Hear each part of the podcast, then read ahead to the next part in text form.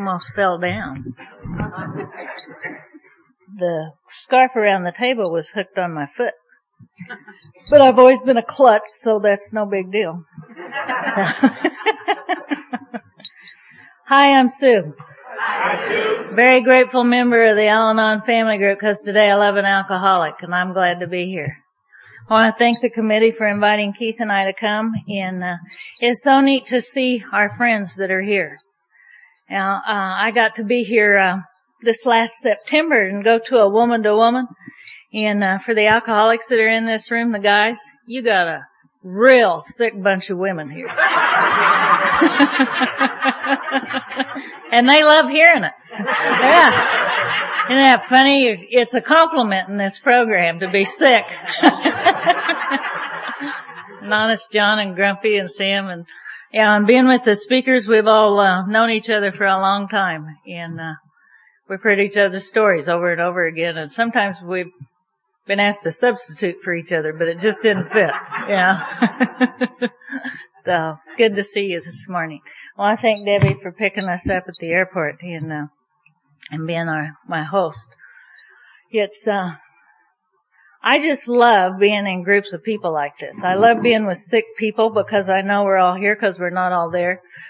And uh and Keith and I have fun, you know, and a lot of you have told me this morning you really enjoyed Keith last night. You love to hear him share. Love to hear him talk. Well, I want you to know that's what got me sick.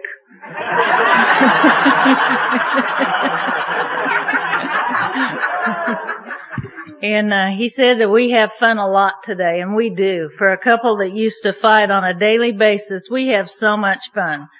And I just love him. You know, he's my entertainment today. And today we fit. You know, we've been married uh, 38 years and uh, been together for 40. And uh, we were always threatening each other with divorce. Who's going to leave this weekend? And uh, and we met you and we decided to stay. My sponsor told me to keep him. I'd probably get another one sicker, sicker. To, so to practice on him, he was handy. And uh, I'd made a decision that I went through all the hell and I wasn't going to let anybody else cash in on sobriety.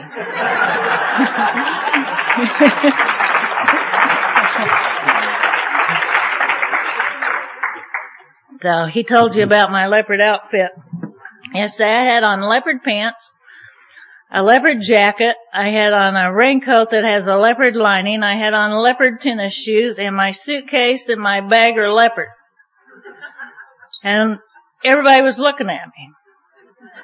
And, uh, I looked at him and, and you guys know Keith, he's got tattoos all over and everything. And I used to think, what's a lady like me doing in a place like this? And I looked at him yesterday and I said, you know, everybody's looking at us. I think for the first time people are looking at us and saying, boy, they sure do go together. I'm walking around like Peg Bundy.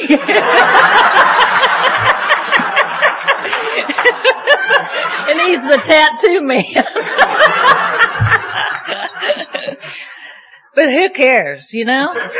Who cares? Because you've given us the freedom to be ourselves today. I don't have to worry about it. And he was all into the leopard stuff, so I switched and went snake on him today. and I started out by slithering up on him this morning.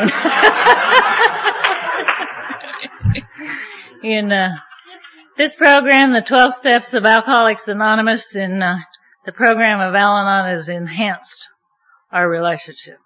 We would not be together today if it wasn't for these 12 steps, sponsorships, a lot of meetings, and a lot of newcomers in our lives.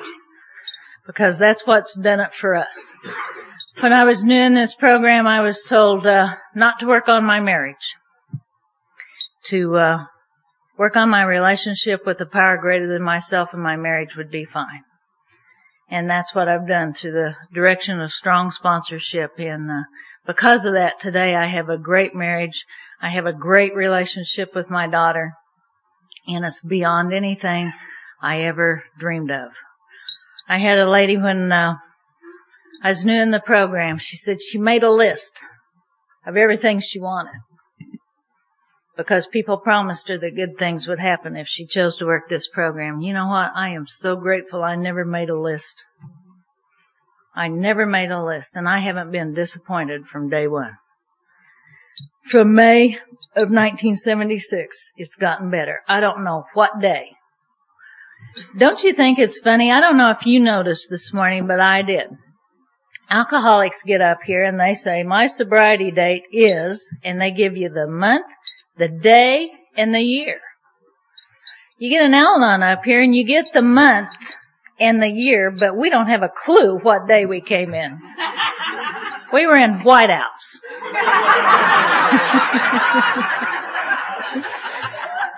I just know once he got sober, I needed some answers, and uh, and the guy that twelve stepped us told me I was an old idea, and that I needed help, and it was the first time I ever listened to anybody put me down, and uh, and I started going someplace for myself because I needed help. I wanted some answers. I'd searched forever for some answers, and uh, because I thought I had them all, and uh, I got to you and I found out I didn't know anything. And today, the dumber I am, the smarter it gets. You know, the true, the definition of true humility is being teachable. And, uh, and today I know that I am teachable. I don't think I'm humble all the time, but I am teachable. And, uh, and I'm working toward that. I know I'm a lot more humble than I was when I first came in here because, uh, I had all the answers and they were all the wrong answers. And they were all the wrong ideas. I wasn't raised in an alcoholic home. And, uh, and I wondered when I got here, you know, what is a lady like me doing in a place like this? Because I heard that once you were attracted to the alcoholic personality, you was always be attracted to the alcoholic personality. And people grew up in alcoholic homes, and that's why they were here. And, and I'd never been in touch with the disease of alcoholism before until I met Keith. You know, my family was so-called normie family. My dad worked in the oil fields and he worked seven days a week and, and worked very hard. And I had an older sister and a younger brother and my mom and we lived in a trailer house and we, we followed the oil wells around, uh, Oklahoma Panhandle, Western Kansas, and Texas Panhandle. And I'd go to school two or three weeks in one school and we'd pick up and we'd move someplace else. And I never felt like I belonged anywhere. You know, and I always wanted to be a hometown girl and I never was a hometown girl and, and I never felt like I fit. And, uh, today I know that I'm here because I fit. Know, and that's one of the best feelings. I found home, you know. And, uh, moving around like that, people would call me oil field trash. And I'd feel like a nobody and like it didn't count. And it's just like something inside of me believed that. And then I, uh, we progressed on in our life, moved on, and uh, we ended up in uh, Perryton, Texas, and my folks settled down there. My sister ran off and got married, and uh, after a period of time, my father passed away with cancer, and that left my mother and my younger brother and I at home. After a period of time, my mother started dating, and I hated her for that because she's being disloyal to my father. And uh, I started rebelling, and I started looking for love in all the wrong places and uh, I ended up uh, in my went mother's home in San Antonio, Texas. And I went there and I stayed there for a period of time. And uh, I'm so grateful that I did. I gave a child up for adoption there because no way at that age was I ready, willing, or able to become a parent. And uh, I heard a counselor in there that told me something that I never heard again until I met you. And she told me God uses people to help other people and that God had used me as an instrument to help these people have a child that they couldn't have. And I accepted that answer and I went home. And, uh, and I got back home and the kids that I used to run with were boring and mundane and I didn't like them anymore. They were childish acting. And I was at home one night my mom was gonna go out with her friends and she's gonna go to a honky tonk. She said, would you like to go? And I said, sure, I don't have nothing else to do. And I went with her and we walked in that place and it was loud. The music was loud. The people were laughing and they were rowdy and they were fighting and they were drunk and it was smoky and it's like, yeah. I loved it. I fit. I loved it. It was exciting and it, it was happening. And I watched this cowboy move the room and everywhere he went something was happening. And I thought it took a lot of courage to do what he was doing. He was starting fights. And he came running past me and he said, honey, let me know when the fight's over. And he ran in the woman's restroom to hide. And, uh, Pretty soon the fight was over and I said, okay, cowboy, you can come out now. And he came out and he asked me for the last dance. Usually the last dance was a slow dance where you could rub up against each other, get ready to go home. And this was a fast dance and it just kept getting faster and faster and faster and we never missed a lick. And I loved it. He got me downtown in the fast lane right now. He did for me what nothing else has ever done for me. And I know today the only difference between an alcoholic and an Al-Anon is the obsession. His was the booze and mine was the boozer. And that was the only difference. I think it's so funny you alkies sober up, we're just alike. You're all Al-Anons.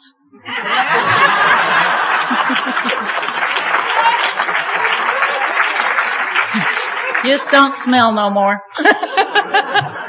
so, and uh, Keith called me up and asked me out. My mom said, no, you're not going out with him. He's older than you. He's been married before and he's in trouble all the time.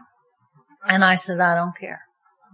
It's kind of like the little gal that had nothing to do, so she went down at the bar in the afternoon and she's sitting in there. And, uh, this guy came in and he slams a hundred dollar bill down on the counter of the bar. Tells the bartender, he said, I want a bottle of Jack Daniels and don't let it go dry. And the bartender said, well, looks like you're gonna put on one heck of a drunk. And he said, I am. I just got out of prison. And the bartender said, oh yeah? And he said, uh, yeah. And he said, well, what were you in there for? And he said, for killing my wife. The bartender said, oh, whoa, okay. And so he takes off to go get his Jack Daniels and this little gal sitting down on the end of the bar, she looks at him and whoa. She goes down, sits at the bar stool next to him, looks at him, says, so, I hear you're single and that's me. he was single. and we started dating and, uh, he came over at my house to pick me up the, the first night and we walked outside, there's no car. And I go, now wait a minute. My date's picked me up in my car. And he said, you don't understand. I've had my license taken away forever and I totaled my car. And I said, no problem. And so I got him in my car and I knew what to do. I took him to the drive-in movie. And at the drive-in movie, I knew what to do. You sit there and you kiss and smooch and steam up the windows. And we sat there and we watched the movie. And I can remember thinking, this must be what it's like to be with a more mature man. and then I remember looking over and Keith had a six pack of beer sitting between his legs that was more important to him than me. And that set up my obsession. I wanted to be number one in that man's life no matter what and we started dating and uh and there was times that he wouldn't come and pick me up. He wouldn't show up. He'd stand me up. And that smug and arrogance would come up in me and I'd say, you can't treat me this way. Doesn't he know who this is? And I'll show him, you know. And I'd be so angry. And, uh, the next day I'd just be grumbling all around, being mad. He can't treat me this way and who does he think he is and blah, blah, blah, blah, blah, you know, and the phone would ring and I'd pick it up and he'd say, hi, how are you? And I'd say, where were you last night? And he'd say, well, I don't know. Why? and I'd say, cause we were supposed to have a date last night. And he'd say, no problem. I'll come pick you up tonight. And I'd go, okay. And then I'd really be mad because I didn't tell him all the things that I was going to tell him, you know. And so I think, well, I'll show him. If he just knows how I feel, I gotta show him how it feels. And if, and if he sees it like that, he'll understand. And so right before he'd get there to pick me up, I'd chug a lug a few beers. And he'd walk in the house and look at me and he'd go, well, you're not going. I go, why not? And he'd say, cause you're drunk. I go, well, I go with you cause you're, dr- when you're drunk. And he'd say, yeah, you hang out with drunks. I don't. and he was right. Yeah. And he'd come over at my house and, uh, to watch TV during the middle of the week and, uh, you know, and, oh, I thought that was great. And I'd talk to my girlfriends and they'd be talking about their boyfriends coming over and doting on them and, you know, kissing and smooching on the sofa watching TV and how neat that was. And my boyfriend was coming over and he was falling asleep, I thought. I did not understand pass out. And Keith was coming over at my house and passing out. And it's like one more time. If he does that to me one more time, I'm going to show him what he can't do to me. I'll get even. Cause you see, I used to, I started up a pattern. I love the sweet taste of revenge. I will show him. And so he came over at my house and I'd given him the lecture about, you know, you come over here to be with me and you gotta pay attention to me, you know, if you want to sleep, stay home and all that kind of stuff, but staying home wasn't acceptable either, you know. And, uh, so he came over one night and he fell asleep on me one more time and I thought, I'll show you. And so Keith used to have long hair and a long beard. And so I went in and I got the razor and I shaved half his head and half his face off. and, uh, he woke up and he went home, you know, and God, I felt good, you know and uh, because it's going to make him mad and I've gotten even and all that kind of stuff and he came back the next night picked me up for a date and he looked the same. he went around like that for two weeks. Didn't say a word. And I thought he was so cute, I just laugh and giggle. We'd drag Main Street. We'd go down this way and it'd be this side, go this way. He'd say, people here think I'm two-faced anyway, you know, and I just giggle. I thought he was so cute and he was. Yeah. And, uh, we'd start having a fight and he wouldn't be doing what I wanted him to do and I'd grab the keys out of the car and throw them out in the vacant lot and he'd have to go out and find them and, uh, and he'd come back and get back in the car and he'd be so mad and we'd start fighting, we'd start kicking and I'd start hitting and, and he'd give me a black eye and he'd take me home. And, uh, I remember walking in that house one night and my mom said, you know, what do you do to this man to make him treat you like that? And I'd say, what do I do to him? Look what he just did to me. Not taking responsibility for my own actions. I didn't know that if I stayed out of his face, you know, but he was drunk and he was doing things that he shouldn't be doing and I had to show him. You know, I had to show him what's right. You know. And, uh, we dated for two years like that and, uh, he got a draft notice. We decided we couldn't live without each other and so we ran off to Amarillo and got married. And, uh, the next weekend he went to take his draft physical and he didn't pass his physical and so Uncle Sam let me have him. And, uh, shortly after that, um, his folks and I decided Keith needed to go back to school because he wasn't doing nothing. And, uh, he'd been in school for many years and never gotten a degree because he had moved around to all different schools and he's losing credits and all that kind of stuff. And so what he needed to do was just stay put and I knew that I had what it took to just make him stay put. And so, uh, we decided that he needed to go back to school, and so we moved to Stillwater, Oklahoma, and Keith enrolled in college one more time. And uh, we were there a short period of time, and we had our daughter Simone. And I remember when they handed me that little girl, thinking, "Thank God she's a girl," because you see, Keith was a drunk, his dad was a drunk, and his granddad was a town drunk. I didn't know that alcoholism doesn't care what sex, color, race, or creed you are. It takes you to the gates of insanity and hell and you don't even have to drink booze to go there. And I thought having a girl was going to make it okay. Know, because I didn't know that alcoholism doesn't care. And, uh, and I loved that little girl. And, uh, we tried to be the best parents we could be and Keith and I get in those fights and she'd get in the way and uh, it's not pretty, and you guys know what it's like. You either had those fights with your kids there, or you've been the kid there. You know, alcoholism affects everybody in the home. It's a family disease. And uh, Keith stayed there for four years to get a two-year degree, and I took all the credit. Because you see, I had to have that validation. Because alcoholism had started telling me I was nobody and I didn't count and I didn't know anything. And the alcoholism in me started believing that. The disease in me started believing the disease in him. Cause you see, I'm one of those kind of people that believes that Al-Anon gets the disease of alcoholism. It's a disease, it's a family disease, and it's a, it's, it's contact, it's contacted through association. And it's passed on through the environment of living. And, uh, we were carrying that disease in our home, big time and we'd go to those honky tonks and we'd have the fights. You know, it's so funny because Keith fought all the time every time he drank and I'd tell him, he'd say, let's go tonight. And I'd give him the lecture, don't fight, don't get in a fight. That is so stupid, don't do that. And he'd say, okay, I promise I won't tonight. And so we'd go there, you know, we'd be dancing and pretty and I'd say, you know, I'm gonna go to the ladies room. I want you to sit down here and stay put. Don't fight. Don't get in a fight. You know how I feel about that? And he'd say, okay, fine, I promise. And I'd go in the ladies room and I'd come out and there'd be a big fight right in the middle of the dance floor. And I'd think, darn him, he can't pay attention. He doesn't do what's right. He never listens to me. And I went plowing right through all those guys and I got right in the middle and this guy just socked me right in the face and knocked me clear down on the floor. And I'm there, everybody's pulling me up and I'm going, where is he? Where is he? And they go, who? And I said, Keith. And they go, well, I don't know. And I look over and he's sitting in the booth. Alcoholics never do what they're supposed to be doing, you know?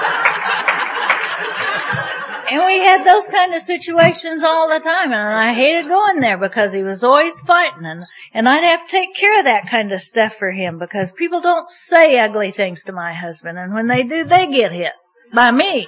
Know, and, uh, and you don't flirt with my man when I'm there with him, you know. This gal came up one night and she just didn't, uh, she wouldn't pay attention to me. I told her to leave us alone, you know, and she wouldn't pay attention. She kept flirting with Keith and you don't do that. Not when I'm in the room. And, uh, I grabbed her by the back of her head and I threw her through a plate glass window. Know, and, uh, and she was gone for about six weeks. We didn't see her for about six weeks, you know. And she came back to this dance one night, came up to me and she goes, look at me. And her face was all scarred. And she said, they had to take skin off my hip to fix my face. And I looked at her with no compassion. No compassion at all because you see, this is who I am. And I said, you got a new name. And after that, everybody called her Buttface. That's the kind of person that I was. I'm not proud of those kind of things, but that's where alcoholism was taking me. And if you're gonna hang out with me, you're gonna pay the price. Because I did. And I took it out on everybody around me. Uh, and, uh, Keith came home one night and he said, babe, I want to go to California. He, I said, no, I'm not going out there. It's too wild and crazy. We'll never go to California. Never raise children out there. He said, babe, you don't understand. You can go out there and you can go into a restaurant and they will serve you cocktails.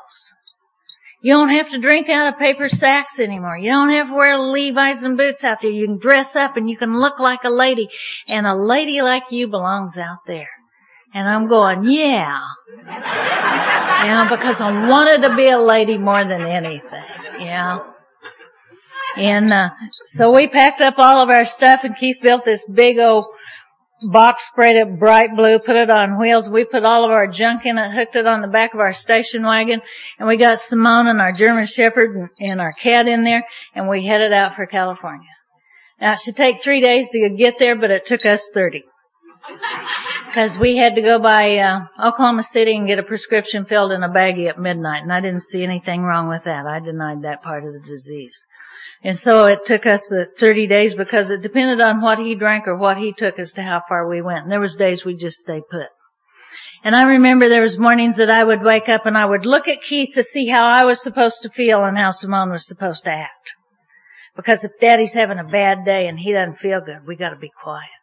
Cause you don't want to upset daddy. You gotta be good today. And uh, we did that for 30 days. We get out to we were so crazy in that car. You know, it was unreal. The, our dog got so crazy, he'd stand behind the driver's seat and wait for big trucks and chase them to the back of the station wagon, barking. And he'd fall down on the cat and they'd have a dog and cat fight and Simone, they'd be on top of her and she'd start bawling and I'd turn around and I'd start whacking and bitching and, and Keith would start drinking and we did that one day at a time for 30 days. And we got there and we found a house and we settled down and Keith started going off working and, uh, you know, he came home one Friday night and he said, babe, would you like to go to dinner? And I said, oh yeah. Because that's what I'd waited on. I wanted to be a lady and if you're not going the places and doing the things, you can't be a lady. And so we go and we get at this restaurant and I remember driving up this restaurant. It was a nice brick building. It had a neon sign with cocktails on it. It didn't have roses painted on the window or Shangri-La carved in a board over the Quonset door of that building. It was a nice building. People were dressed up and they were going in there and it's like, oh my gosh, this is where I belong. And we go in there and they seat us and this guy comes over and he said, would you like a cocktail before dinner? It's like, yeah, because if somebody else is mixing it, you can't get drunk. And they come over and they set our cocktails down in front of us and we ordered Simona Shirley Temple. We didn't leave her out at all. And Keith picks up his glass and he said, babe, let's toast to the good life. And we're sitting there in all our glory and we're toasting to the good life and God, this is great.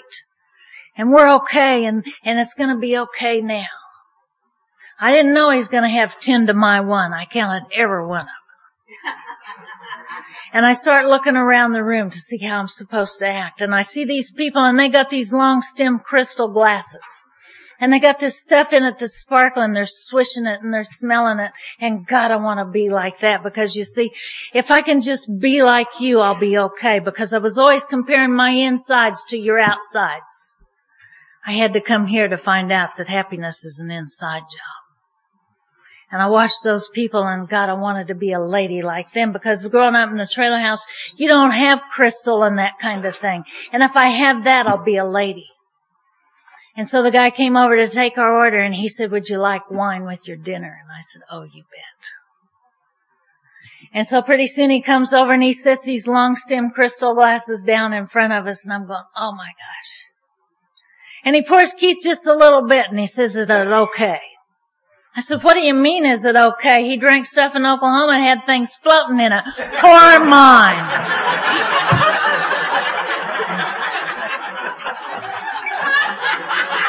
and he poured mine and I sit there in all my smug and arrogance and I swished it and I sniffed it and I didn't know what I was doing. But God, I felt good. I wanted to be a lady. And I was so, it was, it was wonderful. Until I look across the table at Keith and he's drinking out of the carafe. and I just yell at him, what are you doing? And he said, I'm drinking. That's what I'm doing. And Simone says, not here. And she slides under the table. And I see the waiter and I holler at him, come here, come over here. And I'm yelling at him. And he comes over at that table and he looks right at me and I hope I never forget it. He looks right at me and he said, I'm sorry, you're not eating here. And I go, whoa, why not? He said, because you don't know how to act. Whoa. You don't understand. If he wasn't acting like that, I wouldn't have to be this way. And we can never go back because as we're being escorted out, he's talking to everybody in sign language. Yeah. And it was horrible. And we get home and I get right in his face. Don't you ever treat us like that again. He said, Sue, get out of my face. And I'm just giving him the what for and I take one step closer and he said, Sue, if you don't get out of my face, I'm going to hit you. And I take one step closer and he hits me and the knockdown drag out fight is on. And he had me on the bed that night and he had his arms, or his hands around my throat and he's choking the living tar out of me. And I'm thinking, my God, if he doesn't let go of me, I'm gonna die. I'm absolutely gonna die right here. And I look up at him and he's looking down at me with all the intensity he has. And it dawned on me, he's not thinking about nothing but me. I am number one in his life. I'm not having to compete with anything. And I loved it. I loved it. And so I started those situations a lot because it was the only time I had a hundred percent of his attention. And we'd have those fights and keep being a cowboy. He'd, he fought with guns and I hated those guns. They shoot things and it goes off when you don't want them to and I hated it. And it's like, I'll show you. And I picked up a butcher knife and I started fighting back with my butcher knife. Many times we stood toe to toe with that gun and knife. He put his gun right on the end of my nose and I'd stick my knife right in his stomach. I remember one time he said, Sue, shut up or I'm gonna shoot you. Because I was a mouth. And, uh, and I stuck my knife right in his stomach and I said, go for it. He goes, what are you talking about? If I shoot you, you're dead. And I said, I know, but when the bullet hits me, it'll knock me backwards and the momentum will make the knife go forwards and we'll both die at the same time. So go for it. And he looked at me and he said, you're crazy. and, and I was. I was. He'd been out drinking one night and he came home and, uh, he went in the bedroom and lay down and I was going to tell him all the things that we tell him.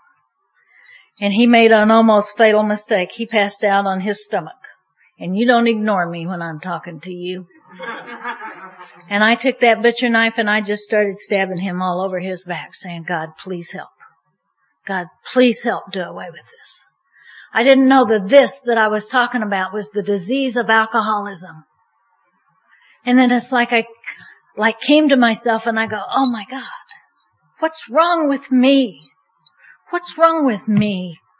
This is the man I'm supposed to love and I'm trying to kill him. What is wrong with me? And I lay down and I cry myself to sleep. Next morning Keith wakes up and he sits up in bed and he goes, oh my gosh, something's wrong with my back. And I said, well let me see. You know? and he turned around and I pulled his t-shirt up and I said, you've been drinking all that rot gut whiskey, you've broken out with acne of the back. And I said, but don't worry, honey, I'll get the rubbing alcohol and I'll fix it. And I loved it. Al-Anon music, yeah. And, uh, we had a fight in, uh, he left and, uh, he didn't come back home and that wasn't his pattern. And, uh, I laid there in bed that night and I thought, God, please kill him. God, please let him die out there. Let him get in a car wreck and let him kill himself. Don't let him hurt anybody else, but just kill him. And I'm praying those kind of prayers to God. And one more time I go, my God, what's happening to me? This is the man I'm supposed to love. I didn't know it was alcoholism. The insanity had set in. Next morning I woke up and Keith still wasn't home and I was angrier than I was the night before and I went in and I got Simone out of bed and I said, come on Simone, we're gonna go find your father. I didn't have a clue of where I'd find him. It's like looking for a needle in a haystack out there. It's really easy in Oklahoma. But God, in California, I didn't have a clue. And I thought, well, I'll start down in Orange, which is about 12 miles from where we live. We used to go to an after hours club down there. And I thought I'll start out there and then I'll just go from there. And so Simone and I go down there and we get about two blocks from that place. And I look over and I see Keith's pickup over on the side street by this house. And there's motorcycles all over the lawn of that house. And by then Keith had become a biker and I was the most afraid of that image. And I thought, damn him. Damn him. He's in there with those Hells Angels and he's drinking He's getting drunk. He can't treat us this way and I'll show him. And I took the keys of his pickup out of my purse and I walked over at that pickup and I drove that pickup two blocks from that house. And I walked back to my car and we got in my car and I drove my car two blocks in front of that pickup. And we went back my pickup and I drove the pickup two blocks in front of my car. It only took me four and a half hours to get both of those vehicles home, but I did it and I felt good. He was stranded. And we was home for a couple hours and Keith called and he said, Sue, come and get me. All my smug and arrogance, I said, uh, you have one of your buddies bring you home. He goes, what are you talking about, buddies? And I said, you're over there in that house and you're drinking and using with those Hells Angels. You just let one of them bring you home. He goes, house, I don't know what you're talking about. I'm in jail. I go, jail? Because at this point the cops were at our house all the time. Either Simone would call him, the neighbors would call him, or I'd call him, and they were there all the time. And he'd gotten in jail by himself. and he wasn't supposed to do that. And I'd say, you can't do that by yourself. And he'd go, whatever, Sue, just come and get me. And so I went down there and I wrote a hot check just like I always did to bail him out of jail. And Simone would say, let's get daddy. No, I'm not going to get your daddy. Your daddy is a rotten, no good son of a gun. He doesn't love you and he doesn't love me or he wouldn't act this way because you see, I thought if he just loved us, he'd change. If he just loved us, he wouldn't drink so much. I took the disease so personal.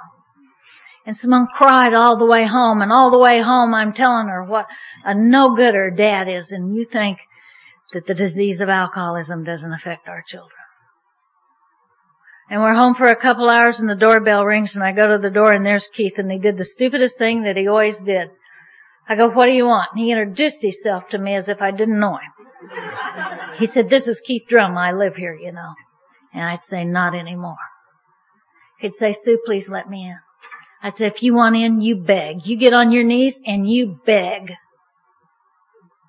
And he'd get on his knees in front of his own home to beg to get back in robbing that man of his dignity. I didn't know that alcoholism was a disease and that he was a, a sick man and I was punishing a sick man.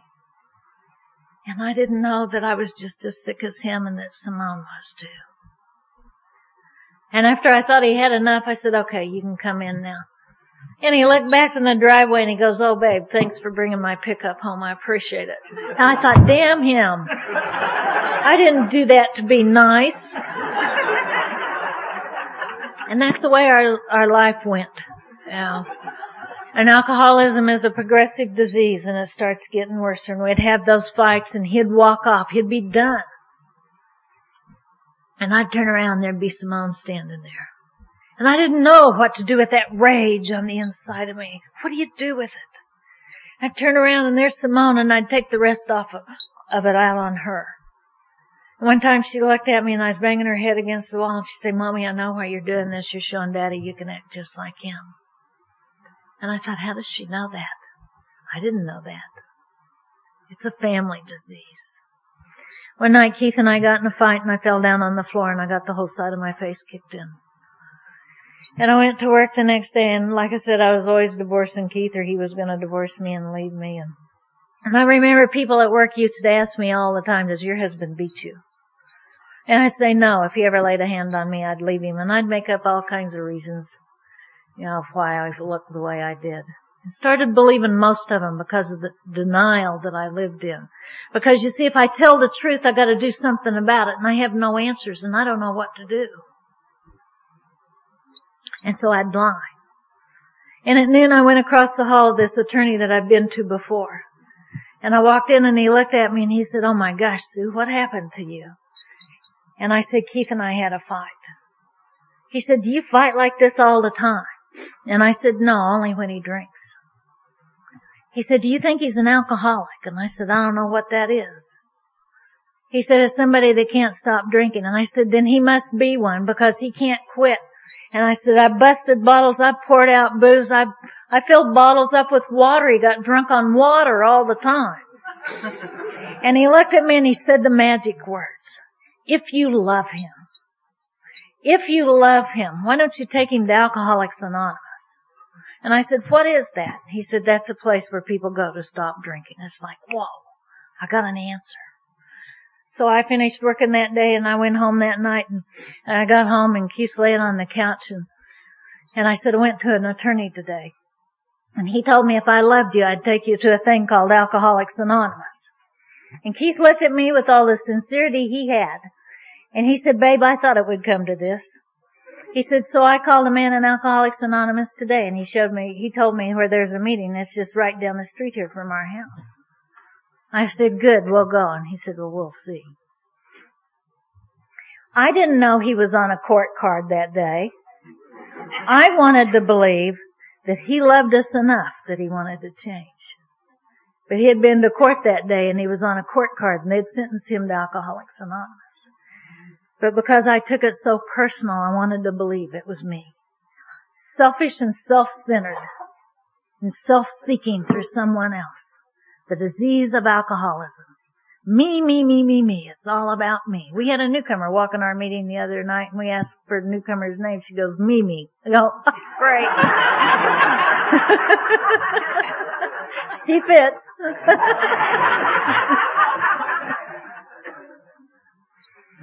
And so I'd ask him what time's that meeting start. He said 8.30 and I said okay. So I hurried up and I fixed dinner because you're going to take him to a place like that you got to cook first because I'd quit cooking a long time ago because the food always ended up on the floor, on the walls or the ceiling or somewhere. So I hurried up and I cooked for him and, and we ate and Simone and I hurried and started doing the dishes and at 8 o'clock I went and got my butcher knife and I go over at the sofa and I jab him and I said get up.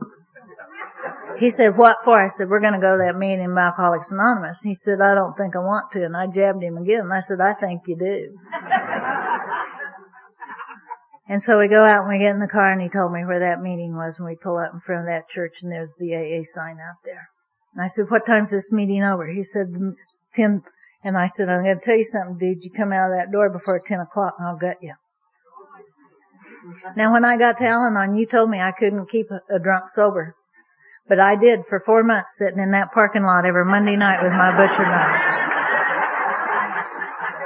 The sad part about that story is there was an Al-Anon meeting there at the exact same time. But you see what I understand today is this program is for people who want not for people who need it. I needed this program just as bad then as I do today.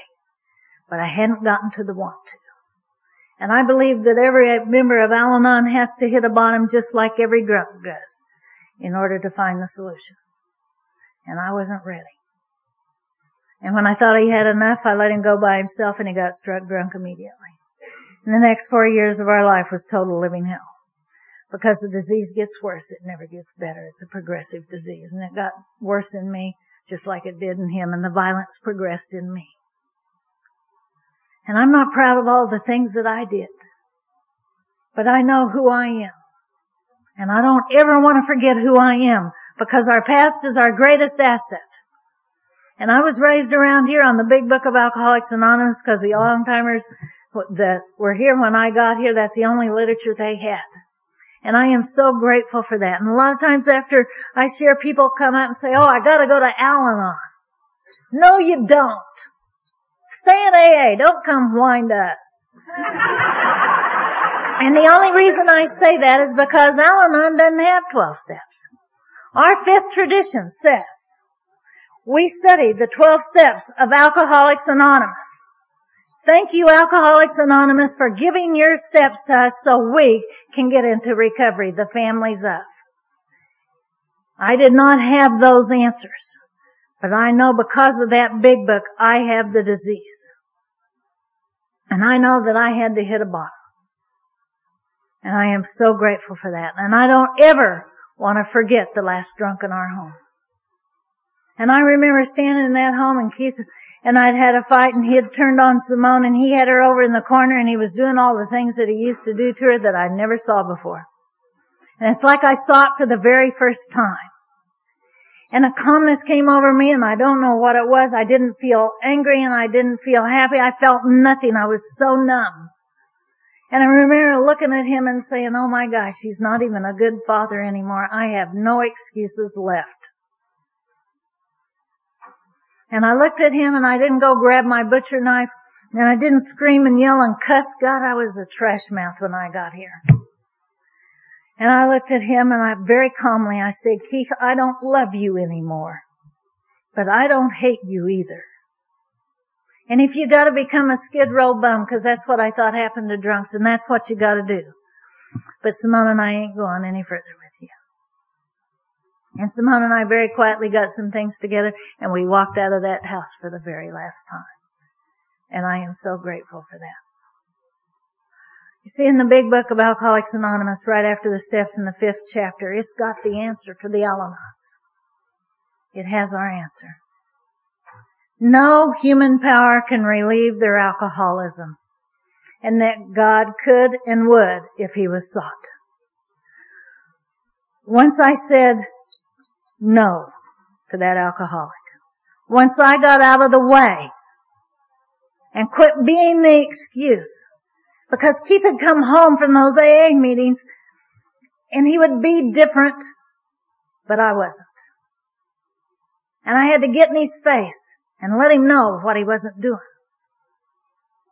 You see, I know today that a sober alcoholic can't go home to an old idea and stay sober. They'll either have to leave to stay sober or they'll end up drunk.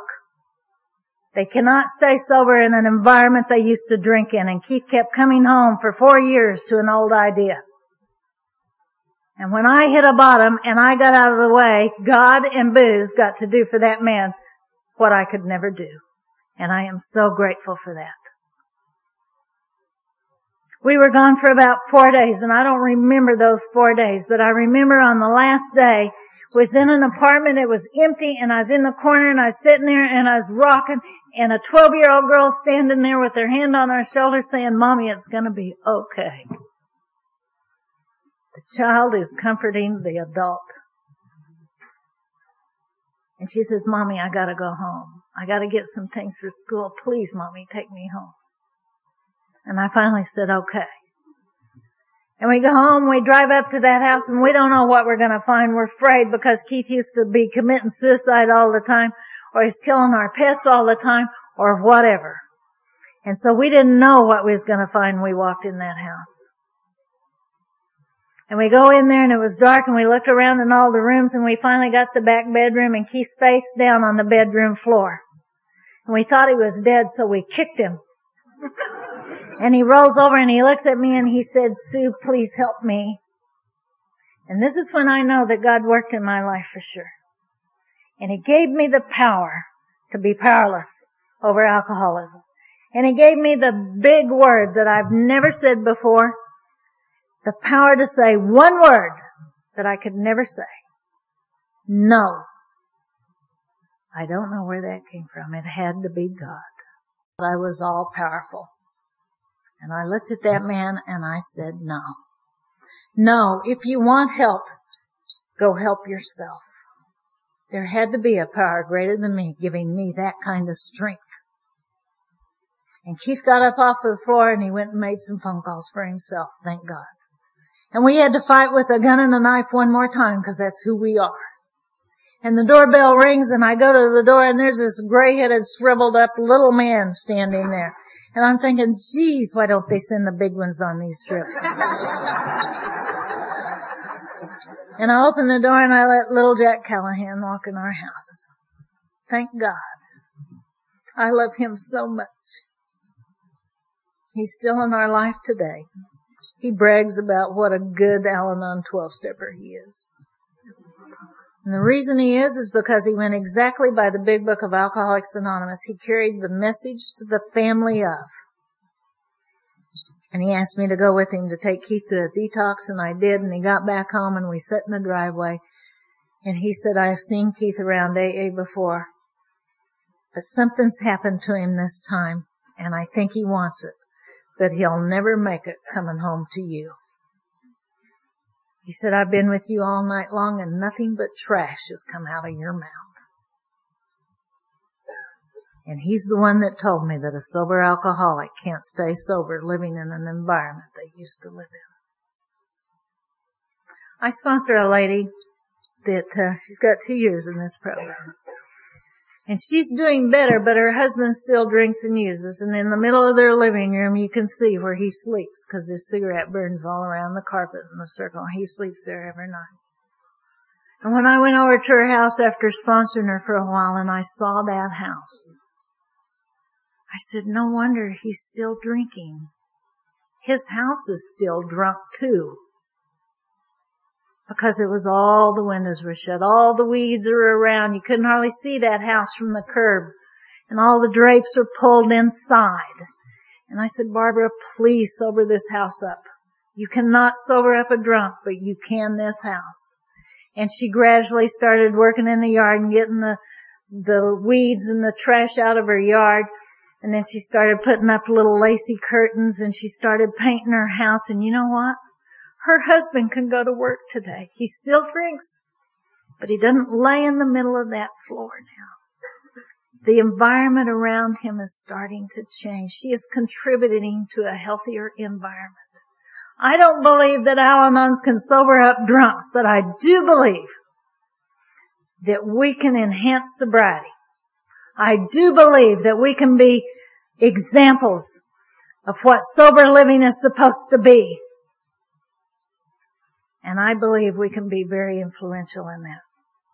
And I also know that we can't live with old ideas once we get with recovery. I don't know what's going to happen with Barbara and her husband, but I do know that it's gradually getting better. And you know what? He told her the other day that he loved her. He hadn't said that for years. They had a pool that hadn't been cleaned forever. Her husband has false teeth. And he had gotten drunk one time and lost his teeth, couldn't find them. And she got a pool service come over and clean all the moss and everything out of that pool, and they found his teeth. he was so excited. He said, babe, Al-Anon's doing wonders for you. I believe we can contribute to a healthy environment. I love this way of life. I started going to Al-Anon once a week and Simone started going to Alateen once a week.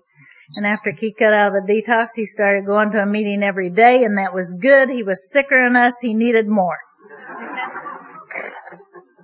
After about six weeks, he wasn't minding. He wasn't coming home from the meetings when he was supposed to. And I got angry one night. It was 11 o'clock and he was supposed to be home about 10.30. And you're not going to treat me this way sober. And I'm getting angry. And I'm thinking, God, I can't feel this way. I gotta remember some of the things I've heard in these meetings. I'm not supposed to act this way. I'm supposed to be grateful for sobriety. So I thought, okay, I'm gonna take a warm bath and try to relax and think, what am I gonna do? You know, and I'm gonna start thinking some good stuff. And I'm gonna be better by the time he gets home. And one of the neat things about our disease is that when we got here, we had no friends left. We didn't have to make any excuses to any friends or anybody of what we were doing. Nobody asked us. And all the people that we had met in our lives from day one in this program are our friends. It's like, okay, I know he's down at a coffee shop somewhere with at least six sober alcoholics. I could kill him now and he'd have pallbearers. That's how well I was getting on one meeting a week.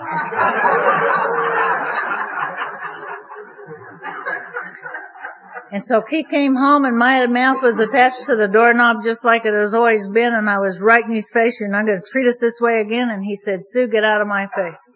And I take one step closer and I'm letting him know. And he said the most devastating thing to me he'd ever said to me. He said, Sue, get out of my face. I can't hit you anymore and stay sober. My sobriety comes first. You're gonna have to fix yourself. Whoa, I went nuts. I took out running down the hall and I ran in the bathroom and I whirled around and slammed the door and as I whirled around I saw a crazy woman in that mirror. And I saw reality. And the words came to me and I know it was God talking to me and it was just very simple. One meeting a week is not gonna fix you. And I know one meeting a week is not going to fix me. I go to at least four or five Al-Anon meetings a week and at least one AA speaker meeting because that's what I was directed to do in the very beginning. And they told me to go to the AA speaker meeting so I'd know that I didn't live with the only crazy sucker in town. and I am so grateful I had that kind of direction because that's where I learned to laugh. Because you guys were so crazy. You was laughing at the things that we used to cry about and you made it okay. And I had a lady in my life, her name was Elsa Chamberlain. And she'd say, you gotta give it the light touch. You take yourself too serious. This is no big deal. You gotta start enjoying life because God wants us to be happy, joyous, and free. And God, I love that lady so much. She gave me so much. And I enjoy life today. It hasn't always been easy, but the saving grace is that we started getting involved in service. And Simone and I started getting involved in service and my sponsor always said, you ask Keith if he wants to go with you when you go to a service meeting, a convention meeting like this kind of thing. And so we'd always do that. And he'd say, no, I ain't gonna go there. Everybody's got on their plastic smiles and they're phony and they're hugging each other and I ain't gonna go do that. And Simone and I just kept doing that in about three years in the program. I remember one Sunday we was going, got out and we was getting dressed and Keith goes, what are you doing? And, and see, I used to go to World Service and Intergroup every Saturday. Every Saturday I was in a, some kind of a service meeting because I hated weekends. They were years long. And so I'd go to those service meetings and I'd spend the whole day and then I could go home Saturday night, evening, fix dinner and we'd go to an AA speaker meeting. And we were in the program all the time because they said that home was only where I hung out in between meetings. And they were right. Because going to all those meetings and being with you made home okay. Because we went home with a good attitude. We were taking speakers inventories instead of each other's. You know? And that was okay because we were talking about the answer and who heard the right answer, you know, and what they'd really said, you know, and, and talking about people in the meetings, what they were going through and how they were getting through it, you know, and we'd sit there with each other in the car on the way home and we would share the answer with each other. We had something to share without taking each other's inventory. It was a no-no. We couldn't do that. We were told that by strong sponsors. You cannot take each other's inventories. That the program of Alcoholics Anonymous is to fix Keith, not you. It is none of your business if he ever takes another drink ever again. And I know that's none of my business today. Working with newcomers. And my sponsor is my business today. And because of that, Keith and I have a healthy relationship. And I remember that one Sunday morning, Simone and I were getting dressed up and ready to go to that convention planning meeting. He said, where are you going? And I said, we're going to that AA convention planning meeting because it has Al-Anon and Alateen participation. He said, you want to go? And I'll never forget. He said, you know what? I don't think I have anything better to do today. And he went. And he sat in the back of the room. And Simone and I knew everybody there and we was up in the front. And I ain't gonna sit up there with And he sat in the back of the room by himself. Because he has choices. He's not a reflection of me anymore. And he sat back there and he had his cowboy hat pulled down. He was there, he wasn't happy, but he was there. And it was a great place for him to be. And I loved the man that was the chairman that year. His name was Jim Haggerty and he died the year after that convention and I know he was in Keith's life for a purpose. He said, I need a marathon candle chairman. And he pointed at Keith and he said, would you do that for me? He said, cool. Acted like it was no big deal. But I'll tell you what, for the next six months, we had big candles, little candles, fat candles, skinny candles that we would light on Friday to make sure they would burn till Sunday. Because they had to be in the marathon meeting running all weekend. He was the best candle chairman Southern California ever. And that's how our family started coming back together was through you through you sharing the message with us, getting us involved, being on H&I panels and carrying the message. And I started going to women's prisons and people used to say in AA, what does Al-Anon do in, in prison? And I said, there's women in there just like me. And we need an Al-Anon panel in the women's prison in Chino. And I kept telling the H&I coordinators, I want to go on a panel in the women's prison. And finally, after three years of doing that, this H&I chairman came up to me and she said, Sue, I finally got an Al-Anon panel. Would you want to go with me? And I said, oh yeah. And so I went in there with Diane. And she got up and she shared her story and, and they're going, oh yeah, yeah, yeah, yeah. And then she asked me to share and I got up and I shared my story blew me away. They sort of woof, woof, woof, whoa. when I talk about stabbing Keith, they loved it.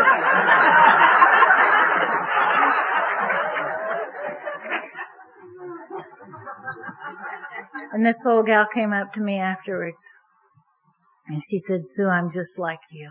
I know I'm an Al-Anon. Thank you for coming in here. And I said, well, wait a minute. Most everybody in this meeting is either an alcoholic or an addict. Did you drink and use when you were doing what you did to get in here? And she said, no. I was stone sober, just like you and I are right now. I stood in my living room and I watched my drunk husband put a hole in my nine-year-old daughter's head with a 45.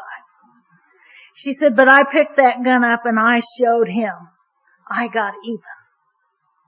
And she said, but I couldn't prove I didn't kill my daughter too and I'm doing a double life term in here. And I stood there and I said, but for the grace of God. Now I know why I needed to come in here. I needed to hear that. And I have heard many, many stories. One of the Manson girls did her fifth step with me. And she did stuff that she did because she wanted to please a man. I identified with her. We are all sick people. It doesn't matter where we're at. But you know what? Those ladies sponsor people in that prison today because they know they're permanent and they have helped so many people. And we go in that prison all the time. Keith's had a panel. I've had a panel in that woman's prison for 17 years and there's never been a dark night. And Keith started a panel in there, an AA panel, and they love him. They literally love him. And two years ago at their AA banquet at Christmas, they voted him Man of the Year. My sponsor gave me a bumper sticker that says, my husband is Man of the Year at CIW.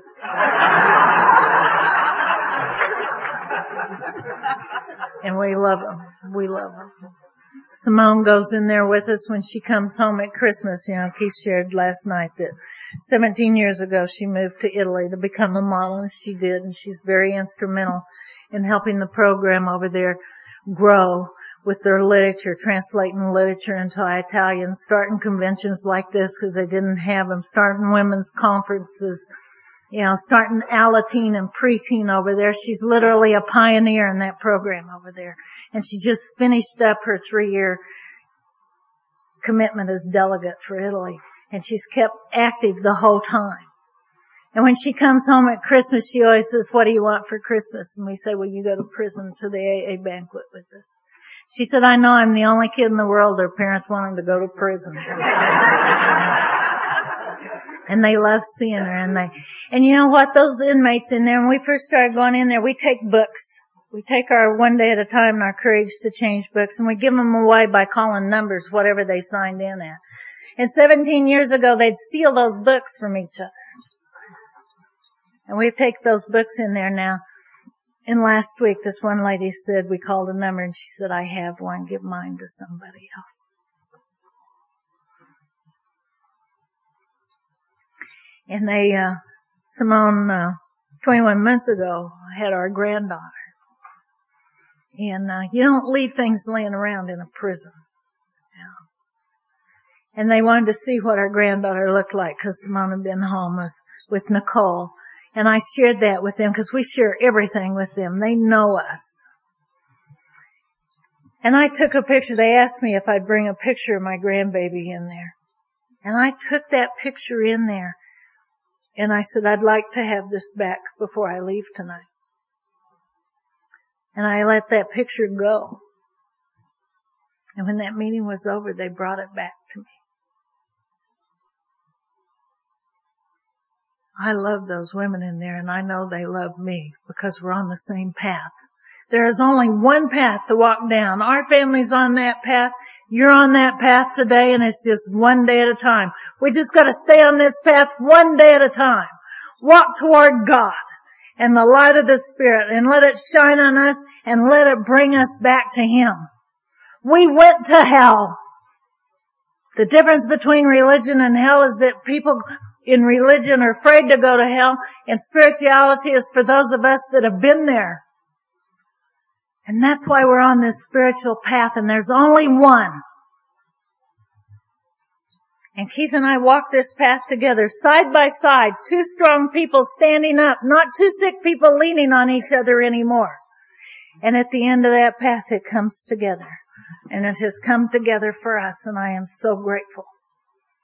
And I'm so grateful for Simone that she has stayed in this program for herself.